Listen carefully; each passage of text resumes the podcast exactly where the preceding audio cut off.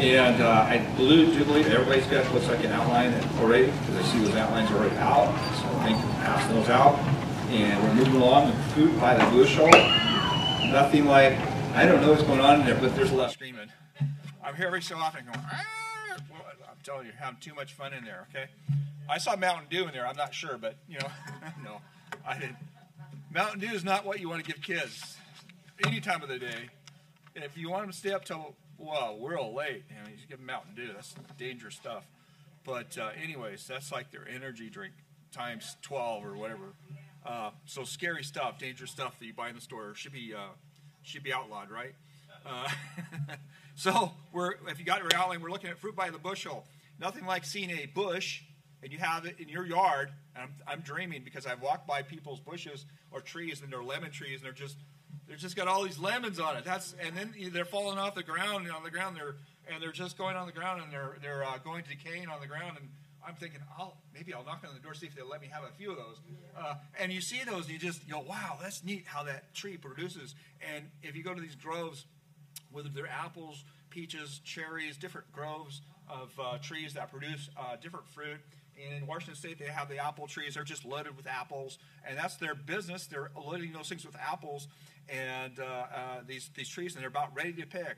And they wait for the, uh, I believe they wait for the cold snap. They wait wait for the almost the first freeze, and they got the windmills going to so everything doesn't get too cold, but it gets cold enough to where the apple will get a certain crunch to it. If you bite into it, it has a crunch to it, and so it has that quality effect. And they know which is when to pick them, and they get those things off the trees. And thank the Lord for migrant workers, by the way, because they pick those off the trees, and, they, and nobody can outpick them. They are very good at what they do, and it is a blessing to have them. I mean, telling you, if they weren't there, I, there's there's a lot of growers up north that would say, "Hey, we we have to have these people here. They're a blessing." And so those apples, they go in and they, they harvest those apples. They'll have big wooden bins back back at least years ago. They had wood, big wooden bins, and they'd fill those with uh, apples. And uh, then they get sent and they get washed into different things. Then they get uh, some of them they, they ship them off uh, to different countries. They do uh, sales blitz, and and and the and the world enjoys apples. I don't know if that's because of Johnny Appleseed or whatever. You heard, you heard the story of Johnny Appleseed. He's promoting apples across the country, whatever, and, and whatever, planting apple trees, whatever. I don't know how much of that was true, but anyways. But uh, we think about being fruitful. We love things that are fruitful. We love trees that are fruitful. We have a tree, we don't have a tree. We don't just one lemon on there. We want a lot of lemons. We want uh, uh, cherry trees that are loaded. We want all these different things. These are a place of blessings. Even in Israel, He blessed them and uh, He He brought about blessing in their lives, and uh, they were able to enjoy uh, uh, places that grew things that in size or quality can't be matched because God's blessing was on the people of Israel. So today, uh, we're moving along here today, in our text here is going to be 2 John 1. 2 John 1. And so let's turn there if you would.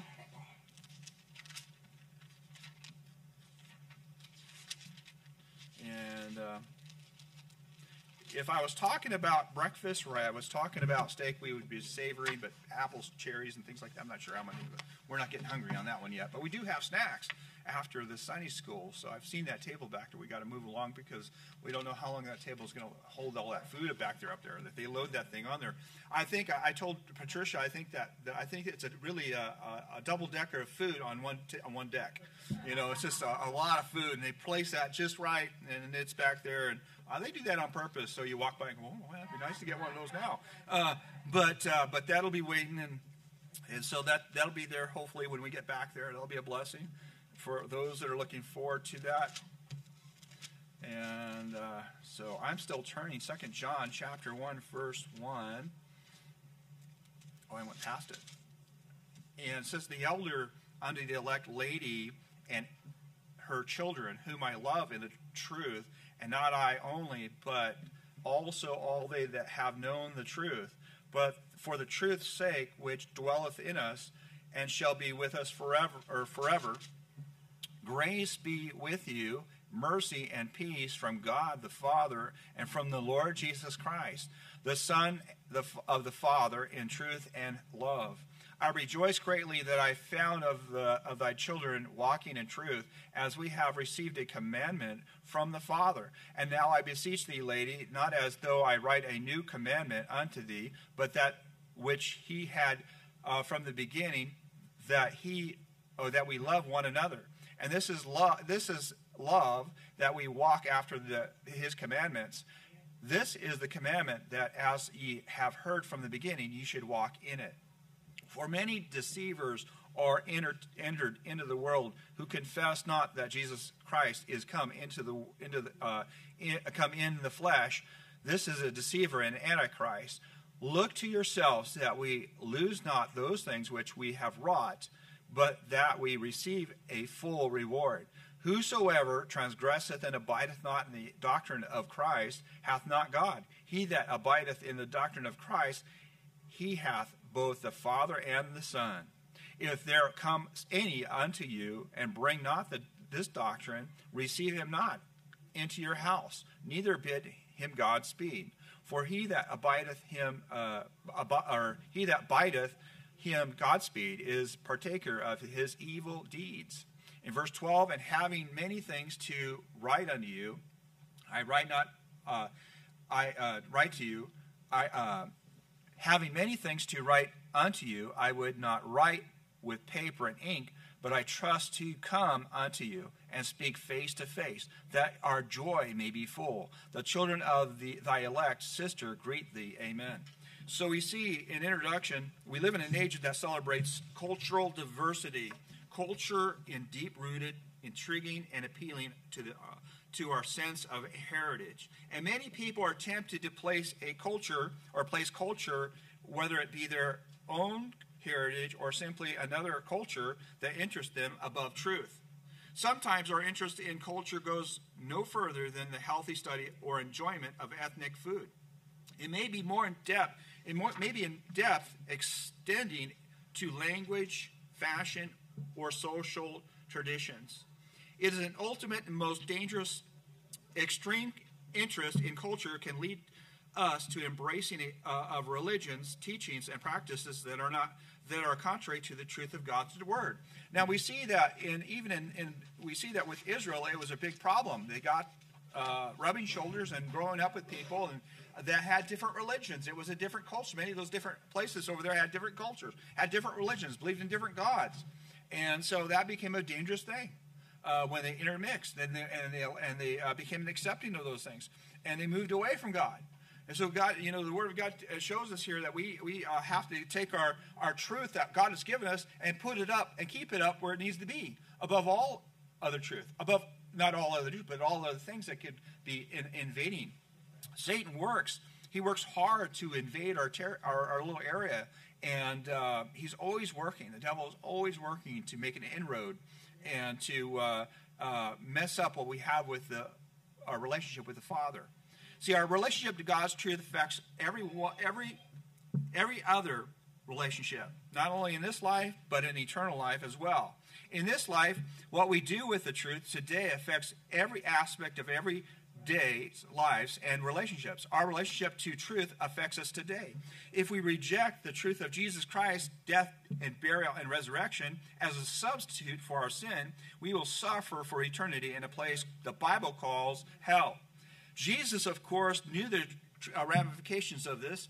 As we see through his prayer in John 17, this chapter contains uh, what many refer to as Christ's intercessory prayer.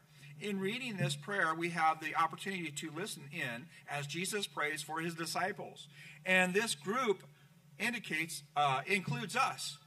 So we see here, John 17, verse 20, it says, Neither pray I for these alone, but for them also which, which shall believe in me through their word. So in this chapter, we can hear Jesus pray for our faithfulness, our effectiveness in walking with the Lord, and our relationship in his truth. And so, John 17, 17, listen to this. This may sound very familiar to you. John 17, 17 says, Sanctify them through thy truth.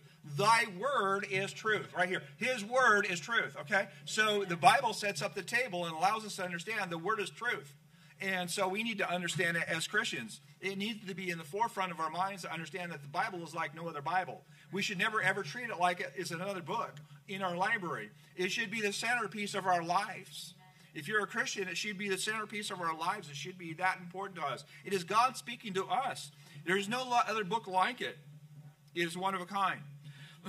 we see in verse 17 Jesus prayed to the Heavenly Father, sanctify them through thy truth. Thy word is truth. Jesus knew his disciples would only grow, become sanctified, if they were firmly planted in the truth of the word of God. In, it is the truth the apostle john speaks of in 2 john as he writes to someone he refers to as an elect lady and her children in this lesson we will study the letter john wrote and learn how we can become rooted in truth but first there is, there is some background information. Second, John is uh, written by the Apostle John, who refers to himself as the elder. And so um, we see that John warns against false teachers and were about, that were abounding in the first century, especially in the religion known as Asia Minor, which is the modern day Turkey. Turkey. I like Turkey, but no, that's not the kind of Turkey we're talking about. A country called Turkey, right? an area there in the Middle East there. So among the false teachers were agnostic, who taught that the material world was evil, knowledge was supreme, and you can believe there is a God, but he cannot be known personally. Many of them denied the deity of Jesus Christ. So there are two uh, views concerning the phrase the elect lady and her children. Some theologians believe the word lady is personifying, uh, personifying uh, a local church and that the phrase her children refers to the members of this church. Others believe the word lady refers to a particular woman in Asia Minor, perhaps a lady who opened her home as the location for a church. Our study, our study in this lesson takes the second view. Rootiness in Christ means we are connected not only in Christ, but also to his people. We relate, we relate to the uh, other Christians with respect to the truth that we hold in common. And that truth is the basis for the epistle of Second John. So, number one, our relationship in the truth. From the outset of this letter, John shares the foundation of his relationship to the elect lady. This letter is about truth. And so we see that this letter is about truth. This letter is about truth, not about the lady, her house, or Asia Minor. It's, it's all about truth. It's the same with our church, uh, Christ Church. We must never forget that this truth about which John spoke is the reason we, we gather. It's not about people, buildings, or culture. It's it, we gather because of the truth. We surround the truth. And so, uh, praise the Lord for the truth today, man. And we have the opportunity to surround it, that to surround the, uh, uh, surround that truth and be around that truth. As Christians, that's what we have in common, and it brings us together. We see number eight, it is our bond. Evident in all areas of life is the fact that common beliefs create common bonds. In illustration, some bonds are developed through similar taste in food or instance. Uh, for instance, one person may like Mexican food. How many of you guys like Mexican food? I like Mexican food. I do. Uh, and there's different Mexican food out there. There's some better than others, right? Go, you have your restaurants or you have what you like to put together. We like our Mexican food. So that person would enjoy eat, going out to eat with a friend who enjoys Mexican food. It would be the same with Chinese food, pizza, favorite fast food restaurants, etc. The bond is common uh, common affinity for a particular food. It is a social bond. People love going to places and having coffee. Look at Starbucks. That's where Starbucks, I mean, they made a big uh, deal. You go to Seattle, there's other places. I used to deliver milk up there. And there's other little cafes and places that have are packed full of people that love to come. They get on their computers and they socialize over coffee. Yeah. They do. It does happen. In Seattle, it happens there all around us. We see it. And uh, so our social bonds may be developed because of our similar geographical areas, have similar educational backgrounds, enjoy similar hobbies, or are in similar financial circumstances. Christians don't have to like the same, uh, same food or cultural peculiarities. Our bond is the truth of the word, uh, word of God. We gather together not because of social likes or dislikes, but because of our bond in God's truth. Now, I'll tell you that Baptists, we love food. We like a lot of different food. If you come to church, you're going to understand that we like food.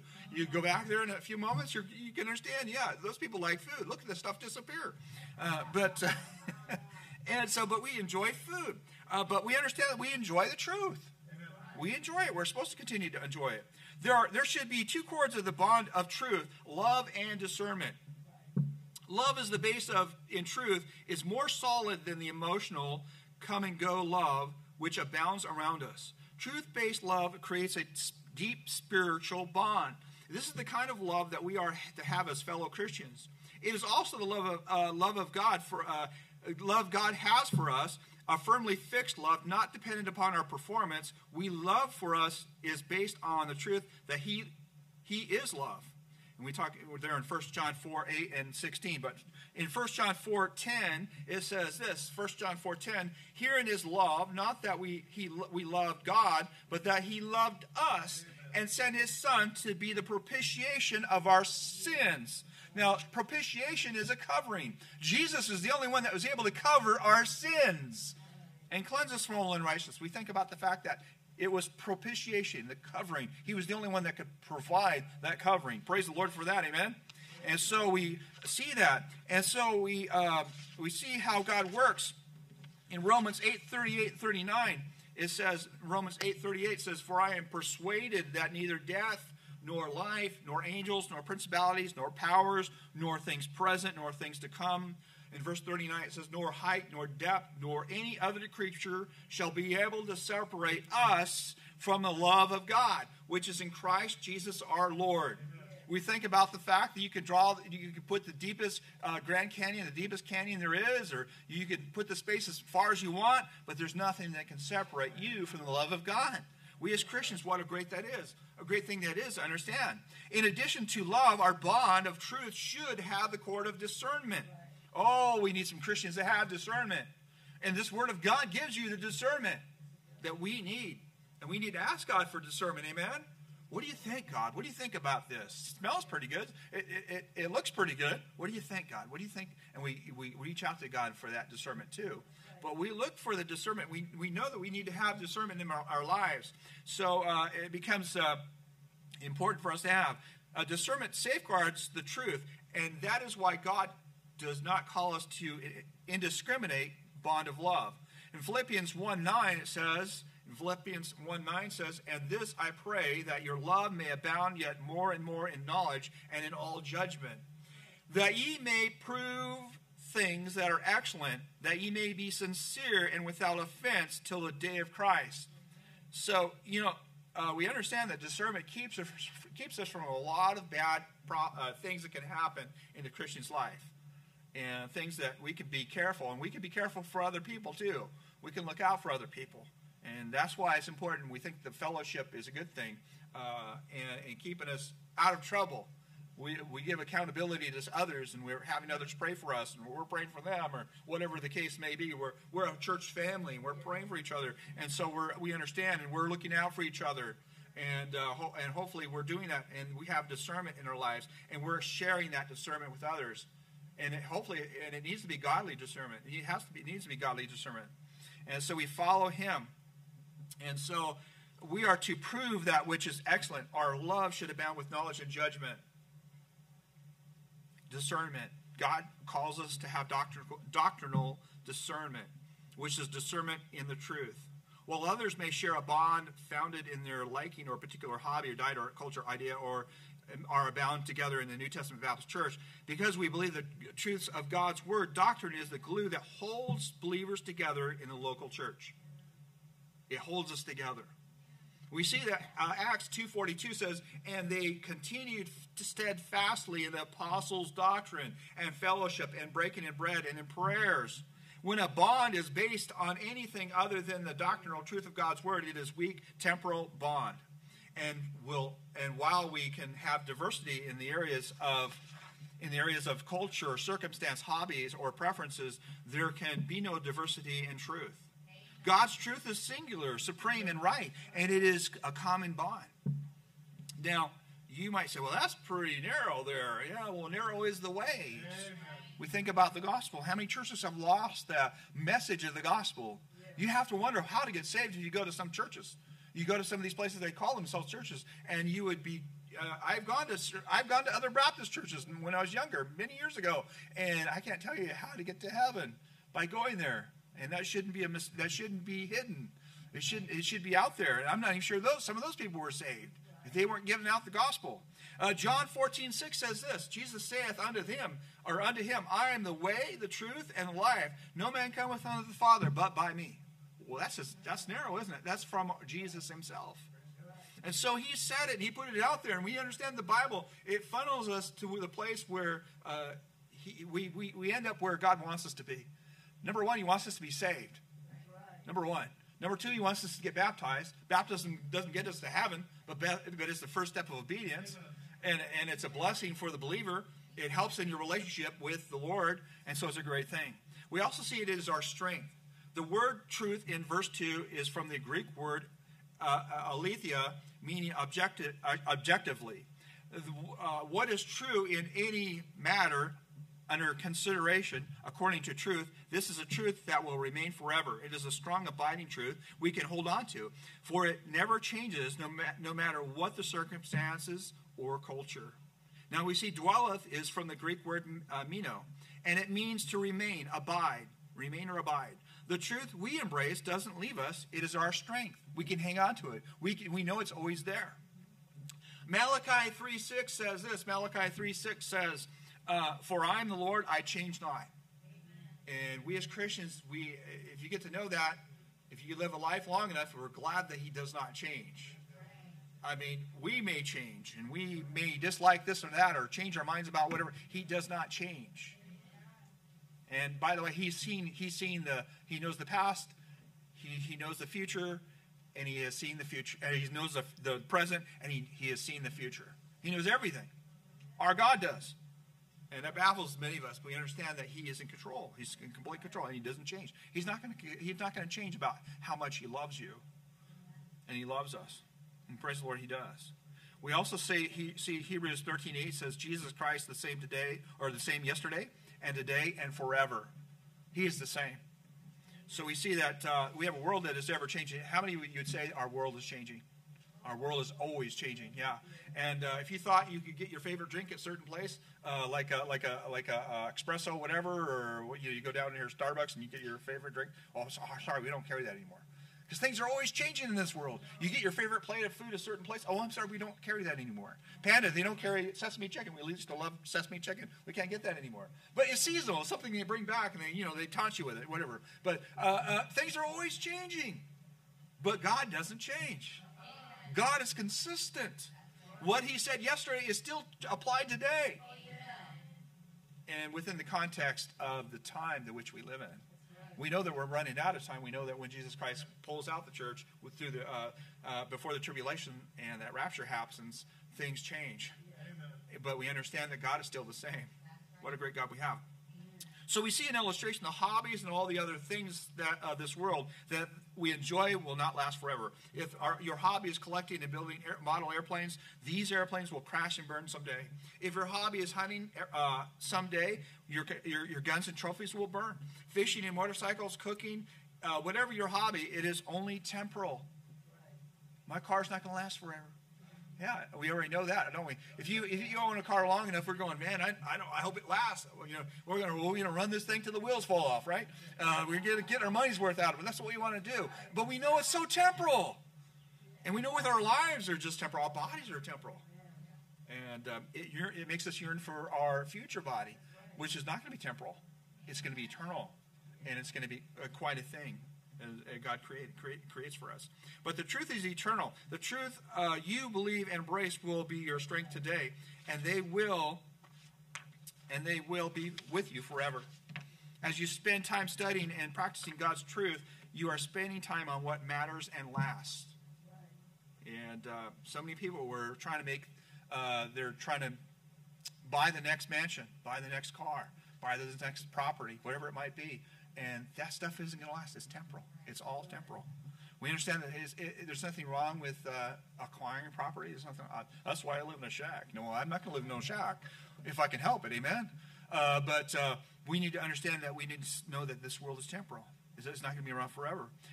And so, uh, as you spend time studying and practicing God's truth, you are spending time on what matters and lasts. As John wrote the, this letter to the elect lady, he challenged her to be passionate in her commitment to tr- the truth uh, and, and that and her love for hospitality. She would not compromise the truth, that she would not compromise it. How easy it is for us in our desire to reach out to other people, to negotiate truth in our minds and hearts. We don't, ha- we, we don't want to offend those we are help, hoping to encourage, and so we allow ourselves to accept what we know to be false, hoping that acceptance will draw the person to us, eventually to the Lord. God and His truth never change, and we must not allow any passion or for, or for teaching or reaching or entertaining others to bring us to a place where we say, "There, uh, these are really good people, and I can and I help and I can help them if I don't be so dogmatic about what about my own beliefs. Truth doesn't change, and truth is the strength we need in our relationship with others. Believers and unbelievers alike. John challenges or uh, challenged the elect lady not to lose the bond of truth, but to hold on to truth. Not only did John remind her that the truth endures forever and is strength, but he pointed out that the truth is encouraging. Truth should be encouraging to us. Uh, 2 John 3 says, uh, Grace be unto you, mercy and, gra- uh, and peace from God the Father and from the Lord Jesus Christ, the Son of the Father, in truth and love. So we see that what energizing inter, uh, encouragement we find in the words, God's p- goodness and grace are the motivation that lead us along in our walk with Him. His mercy, peace, and love cause us to desire His truth. And His truth, and His truth is our strength. It is, our, it is truth that holds us firm in our walk with the Lord. I'll tell you today, you don't know what you can count on. Everything's changing. It's a little uneasy, um, uh, and we need to we need to be able to hold on to something that's firm, and that's the truth of God's word. And so this world is going in all kinds of different directions. You feel like you're on a boat. You ever feel like you ever been on a boat, and that boat you're going back and forth. You get seasick, and you got these little pills. Sometimes they're green, they're different, and they're seasick pills. You take those. You're supposed to take them ahead of time. You're not supposed to take them while you're getting sick. If you take them while you're getting sick, you're probably too late. But anyways, it's good to have those, and, and you're going back and forth and see. And that's this world. It's so unstable, but God's God is not unstable. God is the same yesterday, today, and forever. And he has promises within his word that tells us how we, you know, it's a great thing for us to be able to say, hey, according to God's word, I can know I'm on my way to heaven. I can know it. I can know Jesus as my, I can accept Jesus as my Savior. And the Bible talks about how I can accept Him. And He, he has died on the cross for my sins. He was placed in a tomb. Three days later, He rose again. That's the gospel. And I put my faith and trust in that. Not in anything this world has. Uh, we put our faith and trust in that. And when we do, we accept Christ as our Savior. We invite Him to come into our hearts, our lives, and we, we, we believe it. And we, we believe it, we accept it, and we accept Him as Savior, and we have that gift of eternal life, and there, thus, we know that we're on our way to heaven according to Scripture. We do things according to God's truth. And so we see number two, our responsibility with the truth. The most important knowledge of life is knowing Christ. The knowledge brings a threefold responsibility. So we see number A, we walk. We need to walk we need to walk, okay? Just as every, they're found in verse 4, just as er, uh, every parent finds no greater joy than in the knowledge that his or her children walk in truth, John experienced great joy when he saw the elect lady's children walking in truth. They didn't only believe truth, they walked in it. This was the undoubtable undoubtedly a result of learning the truth of the doctrines of Christ, rehearsing those truths, and then applying them in, into their lives. The truths, uh, the truths that uh, had been delivered to the, these people were being delivered and lived in, in, in this home. Walking in the truth implies more than a Sunday morning relationship. The truth is not something to set on a shelf or the dashboard as soon as church is over if we are to be, become rooted and grounded in Christ, we must walk in the truth throughout the week. We will not walk in truth if we hear the truth on Sunday, only to live outside that truth on Monday. Those who walk in the truth live out Sunday's message on Monday, Tuesday, Wednesday, and all throughout the week. They spend time in God's Word, not only in church on Sunday, but at home on Monday.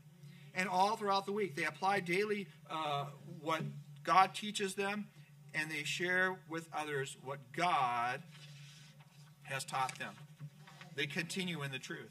It is a purposeful choice from, from a sincere heart. That choice can, be, uh, be uh, can become reality if we make practical, non optional decisions for our life. If we look at it like this, if we look at it like, you know, there is no, I don't see any other uh, way to go but this way, the way that God has set for me.